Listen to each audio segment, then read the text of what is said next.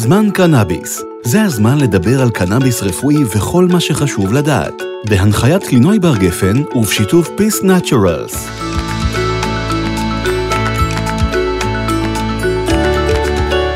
שלום לכם, ותודה שבחרתם להאזין לפודקאסט שבו נדבר על היבטים שונים של עולם הקנאביס. בזמן קנאביס נשוחח עם מומחים שיספרו לנו על יכולות הטיפול של זני הצמח השונים, על חשיבות הגידול והאריזה, וכמובן על מה שהמטופלים זכאים לדעת, אבל לא תמיד יודעים, אפילו לא יודעים איך נמצא המידע. בפרק הזה אנחנו רוצים לגעת בליבה של הסדרה הזו, מקומו של הקנאביס ברפואה. הבשורה המשמחת היא שהטיפול בקנאביס רפואי הופך ליותר ויותר נפוץ, אבל עדיין ב-2021 מרבית המטופלים צפויים לפגוש סדרה ארוכה מאוד של רופאים במשך שנה או יותר, שבמהלך הזמן הזה הם התבקשו לנסות תרופות מסוגים שונים עד שיקבלו את המרשם המיוחל. אז מה זה אומר להיות רופא קנאביס? איזה דילמות עולות או לא עולות במפגש עם המטופלים? איך אפשר לאמוד כאב או להבחין במי שמתחזה ומנסה להרים על המערכת? ואם יש כל כך מעט רופאי קנאביס על עשרות אלפי מטופלים, האם יש תיעדוף בתור הכל כך ממושך? בפרק הזה נשמע על יתרונות הטיפול בקנאביס מבעד לעיניים של הרפואה, ולאור דלות מחקרים עדכניים וספרות מקצועית בנושא, נבדוק מה הממצאים שעולים מהשטח, מה מדווחים המטופלים, ואיך מאפשר להם טיפול בקנאביס לחזור לשגרת חיים. שלום לדוקטור ברקת שיף קרן, מומחית להרדמה ויועצת לטיפול בכאב. היי. לפני שניגע באמת ברשימה הזו של הנושאים שמניתי כאן, השם שלך הפך להיות אייקון בתחום הזה של קנאביס, כמי שגם לוחמת בממסד הרפואי, בין אם זה במקבלי ההחלטות, בין אם זה ברופאים בעלי גישה שמרנית יותר. מה גרם לך להיות הלפיד הבוער הזה בדרך? כמו שאח שלי טוען, אנחנו במשפחה לוחמים. אנחנו, את יודעת, ירמיהו אמר, אוי לי מיקי לידיתיני, איש ריב ומדון, אז אנחנו כאלה. כל דבר שלא מוצא חן בעינינו, אנחנו נלחמים עליו. אבל העניין שלי בקנאביס התחיל בתור רופאת כאב, כשחולים הגיעו אליי ואמרו לי, זה לא עוזר לי, וזה לא עוזר לי, וזה לא עוזר לי, ויש הרבה שיטות לטפל בכאב, והאמת היא שאף שיטה לטפל בכאב, היא לא שיטה שיש לה הצלחה מוחלטת. ואז בא אליי איזה חולה, בחור צעיר, ואמר לי, אני מטופל, אני לוקח קנאביס, למדתי את זה באוסטרליה, וזה מה שעוזר לי. אמרתי לו, בסדר, אז בוא נברר מה אפשר לעשות. בחור צעיר? הוא היה צעיר, הוא היה אז בין 20-21. מתי זה היה, את זוכרת? ב-1990. הוא מאוד מזמן, הרבה לפני שבכלל זה הפך להיות משהו ברישיון ובהיתר. אבל כבר אז היו רישיונות לקנאביס. אז רגע, אז בואי נחזור רגע לאותו בחור אוסטרלי, בואי נחזור אליו. בחור ישראלי.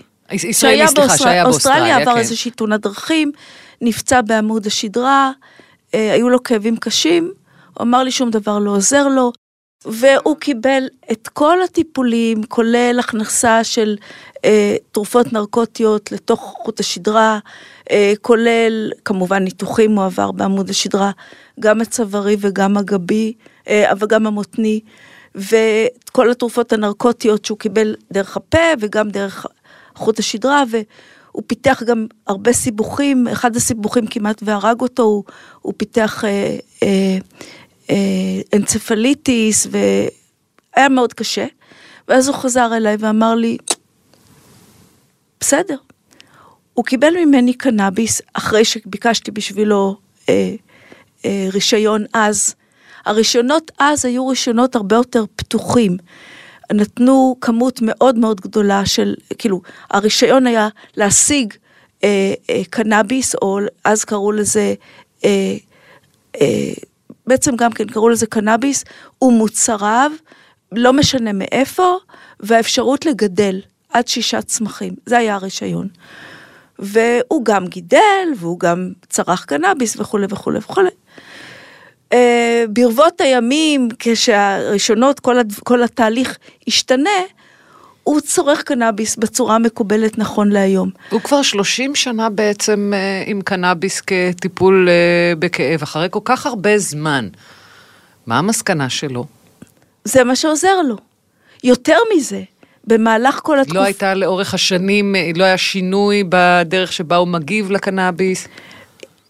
היה לו, במהלך השנים האלה, היה לו התקף פסיכוטי, שאני לא יודעת אם הוא קשור לקנאביס או לא קשור לקנאביס, הפסיכיאטר שטיפל בו היה הפסיכיאטר של הקנאביס, והוא נתן לו תרופות, תרופות מאוד מאוד טובות, הבחור התאזן, אבל הוא לא הפסיק את הקנאביס, הוא לא הפסיק לו את הקנאביס, והבחור הזה ממשיך לצרוך תרופות מדי פעם, והוא רגוע, מנהל חיי משפחה, אב לילדים, עובד, וזה הראשון שלך.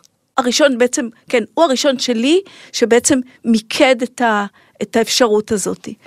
אחר כך, בהמשך, מכיוון שבאו אליי עוד חולים, שראיתי ששום דבר לא עוזר להם, אז התחלתי לבקש את הבקשה לרישיון, וקיבלנו רישיונות, והם התחילו להיות מטופלים. את אגב, לא הגעת ל... שימוש בקנאביס אצל חולים, הגעת נטולת דעות קדומות? בואי נגיד ככה, מה זה נטולת דעות קדומות? אני מרדימה במקצועי. אני כל הזמן מתעסקת בתרופות שהם סמים, כי מה נותנים לאנשים כדי שישנו? מורפיום ונגזרותיו, זה הדבר הכי חשוב, זה הגולד סטנדרט של טיפול בכאב. ובשנות ה-80 גם התפיסה של רופאים בכלל הייתה לתת כמה שיותר תרופות, אסור שלבן אדם יכאב. כאב, אסור שיכאב לו. כאב זה לא דבר שבן אדם צריך לסבול ממנו. אסור לתת לבן אדם לסבול. ואחד הדברים רופאי הכאב, כל המקצוע הזה של טיפול בכאב, הוא מקצוע די חדש. התפיסה של מה זה כאב, היא תפיסה מאוד, בוא נקרא לזה, שלקח זמן לגבש אותה. בגלל שקשה למדוד את זה גם. גם קשה למדוד את זה, וההגדרה של זה, היא הגדרה של חוויה. חוויה תחושתית לא נעימה, שמוגדרת במושגים של נזק רקמתי, שקיים או לא קיים. חוויה זה כמו שנאה, זה כמו אהבה, זה כמו כל הדברים שהם בלתי מדידים בעליל. אותו דבר... שכולנו יודעים מה הם, אבל אנחנו לא יודעים לשים אותם בסולם. גם אנחנו לא בטוח שכולנו יודעים מה זה. מה זה כאב? לא כולנו יודעים מה זה כאב, יש אנשים שלא כואב להם.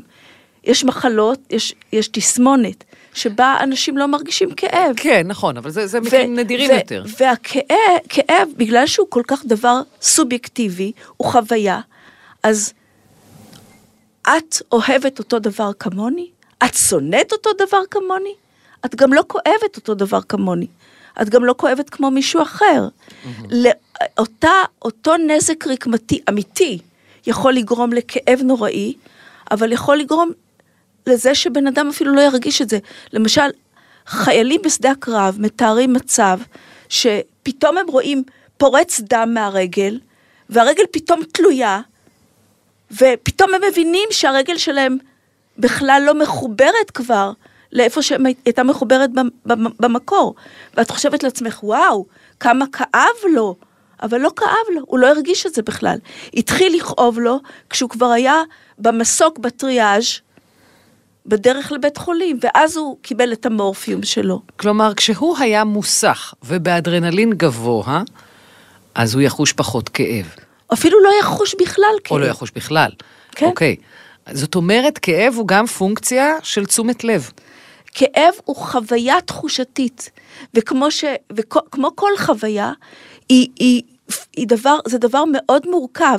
זה לא דבר שאפשר להגיד, זה משהו אבסולוטי. ממש לא. ולכן גם התפיסה הזאת של להפסיק את הכאב באופן מוחלט, זו תפיסה לא נכונה. היום אנחנו חושבים שבמרפאת כאב מה שאנחנו צריכים לעשות, זה בעצם לחנך את החולים, לא להפסיק את הכאב, אלא לחיות עם הכאב. יש בזה, מצד אחד, אני מכירה את התפיסה הזו, ואת יודעת, זה נשמע מאוד מאוד הגיוני. מצד שני, יש בזה משהו מתסכל נורא. נכון. מודיעים לך בעצם שחייך יהיו חיים שיש בהם סבל, ומתפקידך ללמוד לחיות עם הסבל. לאו דווקא סבל, אם אתה יודע לחיות עם הכאב.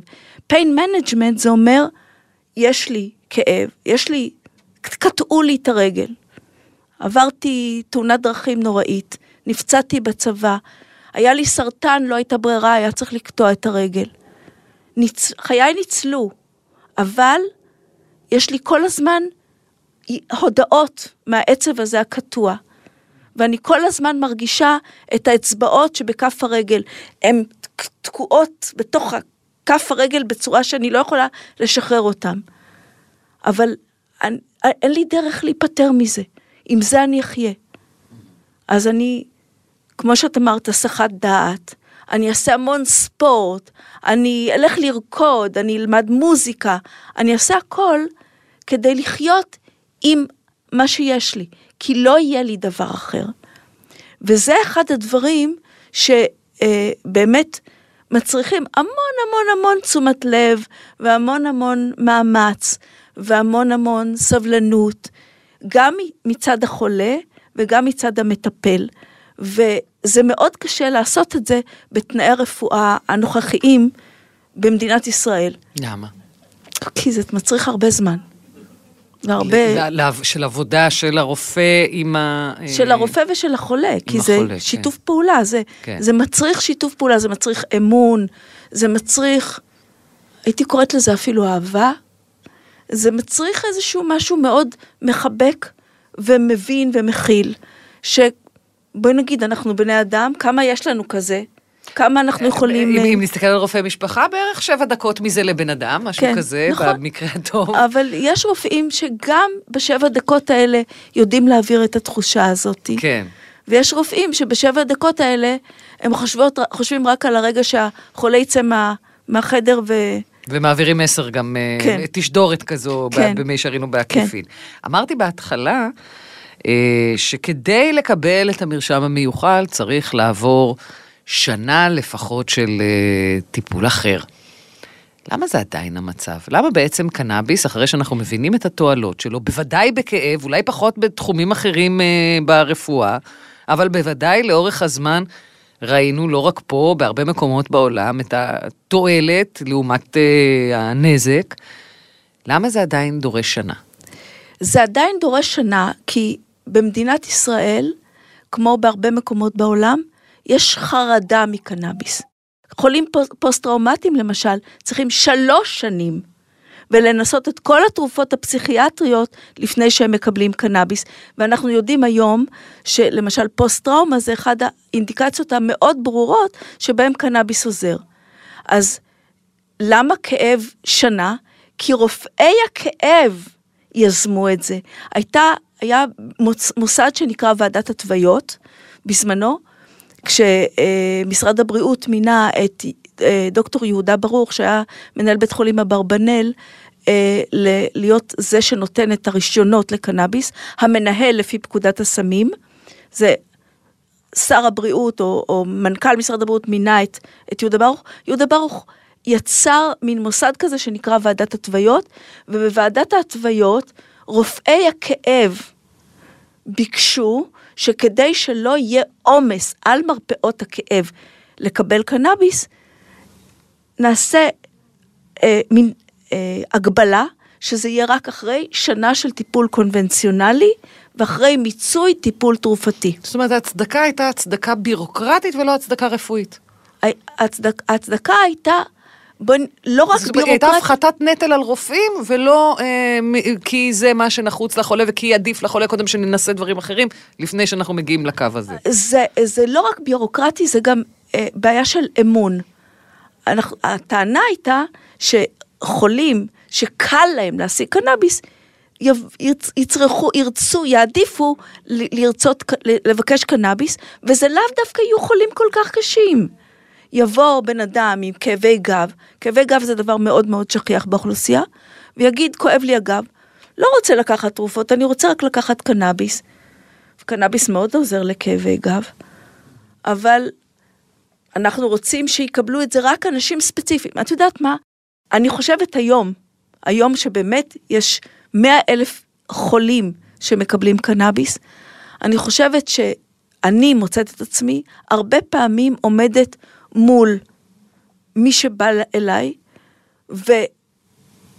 ובדילמה נוראית, כי חלק גדול מהאנשים שבאים אליי, לא כולם, בואי נגיד לא, אפילו לא חלק גדול, אבל חלק מהחולים, זה אנשים שצורכים את הקנאביס בפנאי שלהם. וזה בסדר, אני לא נגד זה. אבל הם מנסים להכשיר את השרץ, כי מצד אחד קנאביס הוא סם מסוכן ואסור, ומשטרת ישראל רודפת צרכני קנאביס למטרות פנאי, ומצד שני זה תרופה שמותרת. אז אני בעצם נמצאת במקום הזה שאלף אלפי הבדלות, מנגלה, עומד ואומר אתה לימין ואתה לשמאל, אתה לימין ואתה לשמאל. זה לא מקום של רופא. אני רואה את עצמי כמטפלת. אני מוכנה כשהקנאביס יהיה דבר לגלי, ולא יהיה מצב שיהיו מונופולים על גידול קנאביס, על מחירת קנאביס, על שיווק קנאביס, על יבוא קנאביס. ברגע שלא יהיו מונופולים, ויש שוק חופשי. אני מוכנה להיות זאת שאמליץ, כן תקנו את המוצר הזה, או את המוצר הזה, או את המוצר הזה, כי לפי מיטב ניסיוני, או לפי מיטב ניסיונות בכלל, זה דבר שיותר יעיל למחלה הזאת ולמחלה הזאת. זאת אומרת, בסוגים השונים של הקנאביס. בסוגים השונים. כאילו, מבחינת המדע, אנחנו רצים אחרי הניסיון של החולים.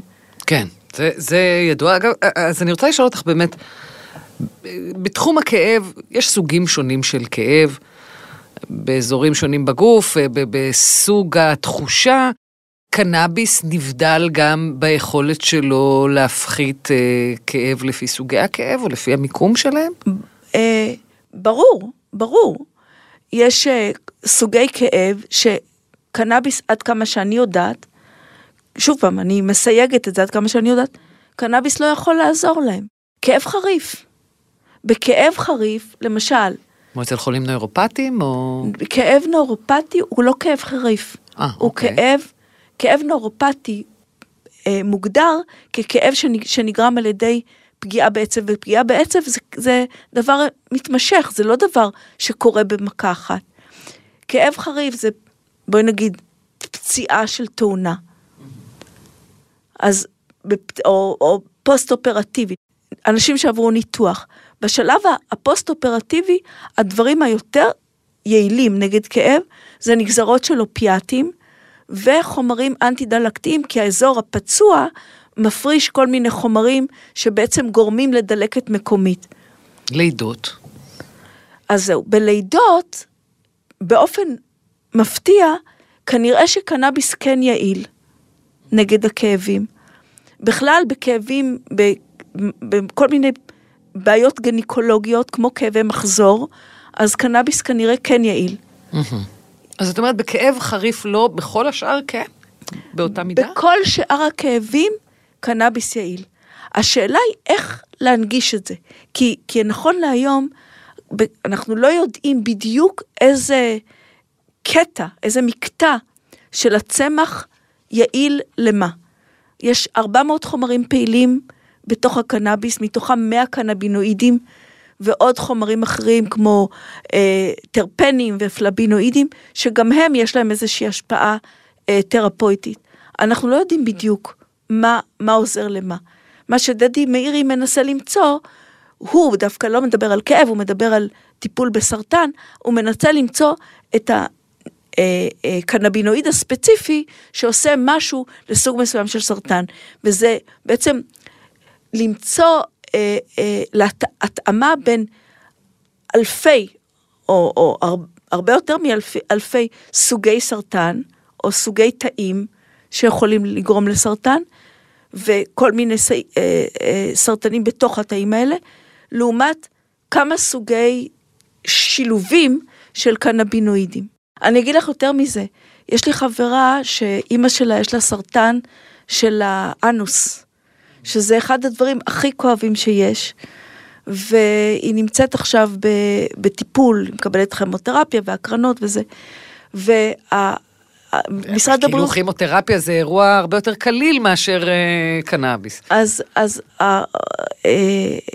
האישה הזאת היא כבר מכירה קנאביס, כי בעלה מת לא מזמן, ויש להם שאריות של שמן קנאביס, שמן T20C4, שזה די חזק, והיא לוקחת 2 טיפות לפני השינה. אז היא אמרה לה, לאונקולוגית, תראי, יש לי שאריות של שמן קנאביס T20C4, ואני לוקחת 2 טיפות לפני השינה, ואז אני שנה כל הלילה. עכשיו, שתביני, זה אחד הסרטנים הכי כואבים והכי נוראים, כי פשוט אי אפשר לשבת, אי אפשר, מה שתגידי. אז הרופאה אמרה, מה? T20C4? לא, אני לא אתן לך, אני אתן לך משהו אחר. למה? עם כימו, מה? לא, גם, זה פשוט, לאישה יש ניסיון, אז למה למרר לה את החיים? היא יודעת מה עוזר לה. למה לא לתת לה את מה שעוזר לה? למה להתחיל להתברבר עם T10C2, עם T5C5? למה? היא אומרת, יש לי את הבקבוק, אני אראה לך מה יש לי. היא אומרת לרופאה. הרופאה אומרת לא.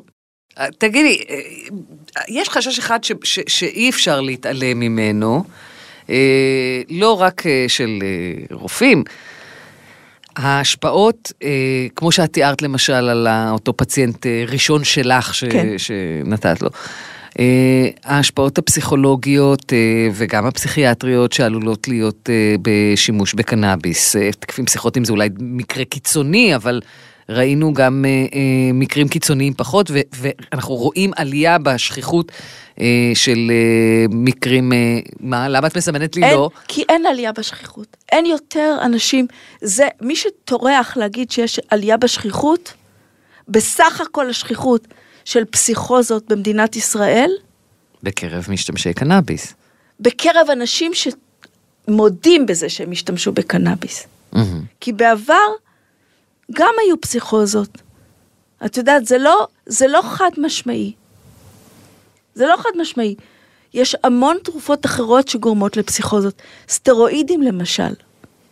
אבל האם אין קשר בין קנאביס לבין השפעות כאלה? יש בהחלט, וצריך לטפל בזה. אבל אנחנו נותנים הרבה תרופות שיש להן השפעות פסיכואקטיביות. מתרופות הכי בנליות, אנטי-דיכאוניות, שכל רופא משפחה נותן ציפרלקס וכל מיני דברים כאלה. ותרופות נרקוטיות, ועד באמת סטרואידים. ואני לא יודעת, את אימא לילדים, שהילד שלך היה בקוצר נשימה, את לא נתת לו סטרואידים? נתתי. והוא לא היה משוגע לגמרי בבוקר? במקרה שלו לא, אבל... אז הילדים שלי קיבלו... בגלל שהם היו, יש לי 2 ילדים אסטמטיים, היו מקבלים סטרואידים, אז ידעתי שאם אני לא אתן להם את זה על הבוקר, הם לא ילכו לישון. הם פשוט לא ילכו לישון. כן. עכשיו, ילדים שמקבלים את זה לאורך זמן, הם מתרגלים לזה, וקשה לגמול אותם. אנחנו, מה לעשות? המוח הוא חלק מהגוף, בצורה חד משמעית, וכשאנחנו נותנים תרופות סיסטמיות, הן משפיעות גם על המוח. אנשים שמקבלות תרופות להשראיית פיוץ, כל ה... לא אחת תספר לך שיצאה משוגעת מזה. כן, אני יודעת שיש לזה באמת תופעות נורא קשות ופחות מדוברות. כן. תגידי, אמרת בהתחלה, אני הייתי רוצה לגליזציה כדי להפסיק להפוך אותנו להיות הבוררים של בדיוק. מי יקבל ומי לא. אבל בהינתן שאנחנו עדיין לא שם, יש אולי קצת יותר תקווה בממשלה החדשה שזה יקרה, אבל עדיין לא שם, ואת יושבת בוועדת התוויות. איזה עוד מחלות היית מכניסה, לפחות בשלב הזה, כדי שיוכלו לקבל קנאביס? קודם כל, אני בעלת סמכות לתת רישיון לקנאביס. כן. אז אני, בואי נגיד, הפרעות שינה הייתי נותנת קנאביס. אני בהחלט עוזרת לאנשים כשאני רואה שהם במצב של ייאוש מהחיים שלהם. אני חושבת שיותר אנשים עם בעיות של מערכת העיכול, אפילו irritable bowel syndrome, שזה no, no, no, זה או קרונס. המעי הרגיז. המעי הרגיז, כן, המעי הרגיז. קרון קוליטיס. קרון קוליטיס כבר נכנסים שם, אבל קרון וקוליטיס, דרך אגב, הגסטרואנטרולוגים דורשים שהם יטפלו קודם כל בתרופות, כולל סטרואידים, לפני שהם מקבלים את הרישיון לקנאביס. וגם בקרב הגסטרואנטרולוגים יש הרבה רופאים שיעשו הכל כדי לא לתת קנאביס. זה שמרנות נטו או שממש או בורות, מה יש שם? זה לא רק שמרנות, זה אחד הדברים שמאפיינים אותנו בקשר לקנאביס, את הקהילה הרפואית, אנחנו לא יודעים מה בדיוק אנחנו נותנים, ואנחנו לא יודעים בדיוק איך זה בדיוק עובד. למשל, היום ציצה לילה איזו אישה, שהבעל שלה פתאום מדבר כמו, יש איזשהו תיאור של אנשים שהם קצת בגבול הפסיכוזה, מדברים, כמו רדיו. זאת אומרת, הוא מדבר כל הזמן, הוא עושה המון רעש, הוא באי שקט. אז אמרתי לה, מה קרה לו? הרי הוא לא שינה את כמות הקנאביס שהוא קיבל בעבר. מה קרה? אז אני לא יודעת מה קרה לו, אבל הוא פתאום עכשיו אחר ממה שהוא היה קודם. עכשיו, יש לו מחלה מאוד שכיחה, אבל מאוד כואבת, שקוראים לה פיסורה. פיסורה זה חריץ, חתך, משהו באנוס, ואז גם קשה לשבת, גם קשה ללכת, כמובן יציאות זה קריאת תחת במובן הכי פשוט שלה. האיש הזה מסכן. עכשיו, אם אתה תיתן לו תרופות נרקוטיות של הבטח מאוד מאוד עוזרות, הוא יפתח עצירות, ואז מה שהוא יצטרך לעשות, כדי שקסטיבים, אז כדי לרחך. יהיה לו עוד יותר כואב. זאת אומרת, יש כאן איזו בעיה רצינית. עכשיו, היא הלכה איתו לפסיכיאטר, הפסיכיאטר אמר, אני לא יכול להשפז אותו, כי הוא לא מזיק לסביבה ולעצמו. זאת אומרת, אי אפשר בכפייה. רק אם הוא יסכים. לאיש הזה אין אינסייט. עכשיו, מצד שני, הוא כנראה באמת לא בסדר, כי אשתו האוהבת והמבינה מרגישה שהוא לא בסדר. אמרתי לה, את יודעת מה? בואי נחכה, הוא יעבור את הניתוח של הפיסורה, בואי נחכה עוד שבוע, שבועיים, את תשמרי עליו בינתיים, ותראי איך הוא מסתדר. ואחר כך אני לא רוצה להפסיק, לכתוב למשרד הבריאות שהפסיקו לו את הרישיון לקנאביס. בואי נראה איך הוא מסתדר. עד בינתיים אל תתני לו קנאביס, ותראי אם זה באמת, זה מה שגורם לו לאי שקט.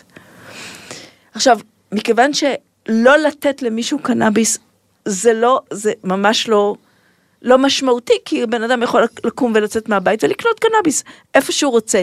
ואם הוא לא משיג קנאביס, הוא קונה נייס גאי, שזה הרבה יותר גרוע. כן. אז היא תעשה את מיטב יכולתה, ונראה מה קורה איתה, עם האיש הזה. אבל ללא ספק, כל התהליך שהוא עובר, יחד, בסופו של דבר, מתנקז למצב הזה שבו הוא נמצא, במצב כנראה מאוד לא נוח. פרופסור משולם טען בפניי, לא נגעתי אף פעם בקנאביס. בואי נניח שאני מאמינה. זה לא מה שהוא סיפר לחברים שלו. לא, הוא סיפר על אותה מסיבה שבה אשתו הכינה את ההוגיות, זה בסדר, אבל אנחנו מדברים פה על 50 שנה אחורה, כן? אבל ברמה העקרונית הוא לכאורה לא צרכן. כן. את? אני הבן אדם הכי סחי שיש בעולם. אם אני שותה אלכוהול, כזה דבר. 20 cc בערך, כן. פחות מ-20 cc, כף. שלוק. אז אני מתחילה להיות מצחיקה ומהר מאוד נרדמת. THC ממש מטשטש אותי. אני ניסיתי, כי רציתי לראות מה קורה לחולים שלי. ממש מטשטש אותי וגורם לי לכל מיני הזיות לא נעימות. אני לא במקום. ואם אני לוקחת, פעם אחת הייתי נורא חולה, הרגשתי ממש לא טוב, ואחד הפציינטים שלי הביא לי שמן ואמר לי, זה כלום THC, זה רק CBD. זה יעזור לך מאוד. אני לקחתי כמה טיפות, ולא הצלחתי להירדם כל הלילה, וכל פעם שירדתי מהמיטה, יש לי 3 כלבות, הייתי משוכנעת שאני הולכת לדרוך על איזה כלבה. לא הצלחת להירדם? הרי זה אמור להיות הפוך. לא, אני נכנסתי לחרדה. זה אחד... ממה? כי קנאביס גורם לחרדות. לפעמים, כן. זה מה שקרה לי. ולכן כשאני ממליצה לאנשים להתחיל להשתמש בקנאביס, במיוחד אנשים מבוגרים שלא רגילים, אני תמיד אומרת להם, תתחילו בטיפה שאתם רואים על הכפית שהיא טיפה, ואז תכניסו את זה לפה, תבלעו את זה, שרק שעתיים אחרי זה אתם תדעו מה ההשפעה של זה. בהדרגה. בהדרגה ומאוד בזהירות. כי... עם נוכחות של אדם נוסף? תלוי אם יש אפשרות כזאת. אני, לצערי, כבר 10 שנים אלמנה, ואני לא אוהבת להטריד אנשים מהסביבה שלי. אז אני מתמודדת עם דברים לבד. אבל צריך... קנאביס הוא חומר פסיכואקטיבי, חד משמעית, וגם CBD שאמור להיות לא פסיכואקטיבי, הוא חומר מאוד מרגיע, כי אם הוא לא היה משפיע על מערכת עצבית מרכזית, לא היו נותנים אותו לילדים עם אפילפסיה, או לילדים עם אוטיזם, מאוד מרגיע. אז יש לזה גם כן השפעה. אז צריך לקחת בחשבון שכל הדברים האלה הם יכולים לגרום לכל מיני תופעות לוואי, והחרדות זה הדבר הכי גרוע. אם זה היה תלוי בי, אז הקנאביס היה לגלי, ואז מי שנותן קנאביס, נותן אותו רק לצרכים רפואיים, ומן הסתם, כשבן אדם הוא רופא, הוא גם עוקב אחרי החולים שלו. זה חלק מלהיות רופא. זה לא זבנג וגמרנו. כשמגיעים אלייך, ולא קל להגיע אלייך, צריך לומר, גם אלייך יש כבר תור די ארוך. תור ארוך מאוד, כן. כמעט שנה. כמעט, לא יומן. כשמגיעים אלייך, איך את יודעת, את יודעת מה, בואי, עזבי איך את יודעת. נראה לך שהבן אדם שמולך, משתמש בך ומשקר כדי להשיג רישיון. מה את עושה? הקטע הוא שאני לא יכולה להגיד לבן אדם שהוא שקרן. מה זאת אומרת? אני לא יכולה להגיד לבן אדם, אתה שקרן. זה בן אדם שבא לקבל את העזרה שלי. אוקיי. אני יכולה להגיד לו שהסיפור שלו לא מתאים לי, שיש עוד רופאים אחרים, נכון, להיום זה ממש מדויק, יש בערך 200 רופאים שנותנים ראשונות לקנאביס תמורת סכום פעוט. אם זה מישהו פרטי, זה מאוד קל, כי אני מחזירה לו את הכסף, לך למישהו אחר. את תחזירי את הכסף בכזה מצב? ברור. למרות שהוא בזבז את זמנך, ובכל זאת, זמן שווה כסף? ברור, אני לא רוצה שמישהו יגיד שהוא שילם לי כסף, ואני העלבתי אותו, או משהו כזה. היו לי כאלה. ואני רדפתי אחריהם, שלחתי להם את הכסף בחזרה. אין דבר כזה. לא רוצה.